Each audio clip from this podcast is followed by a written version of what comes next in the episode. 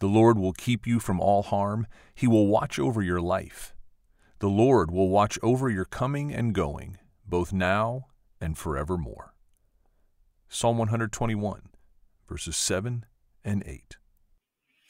There's something odd about tents.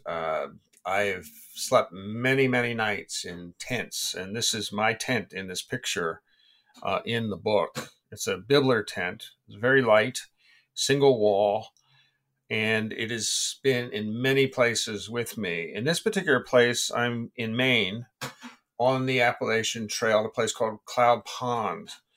And I set out up in the tent site there, and behind me you can see a pond, which is the pond named Cloud Pond. And we're at about 3,000 feet above sea level. And a little bit later than this picture was taken before I cooked up my dinner, and it was I just thought it was a pretty picture and nice and everything, but something funny happened when it became dark, and there were 7 or 8 people around in different tents. Suddenly we all heard all this frolicking and splashing in the pond. It was crazy. I said, somebody must have gotten here late and needed to take a swim, but it sounded kind of weird and dangerous to me. What turned out, it was a moose. It was a moose that had gotten into the water and was just having the best time in the world. And somebody kind of had vaguely seen the silhouette of the moose, so they knew that that's what it was and not some person. But this is the kind of thing that when you're out hiking for a long time, you will run into. Not exactly what the psalm is about, but I love the picture, so I had to talk about it.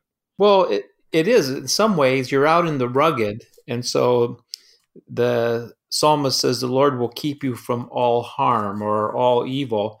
If you read the Bible too quickly, you'll think that nothing dangerous can come your way. But the truth of the matter is a lot of life has danger all around it.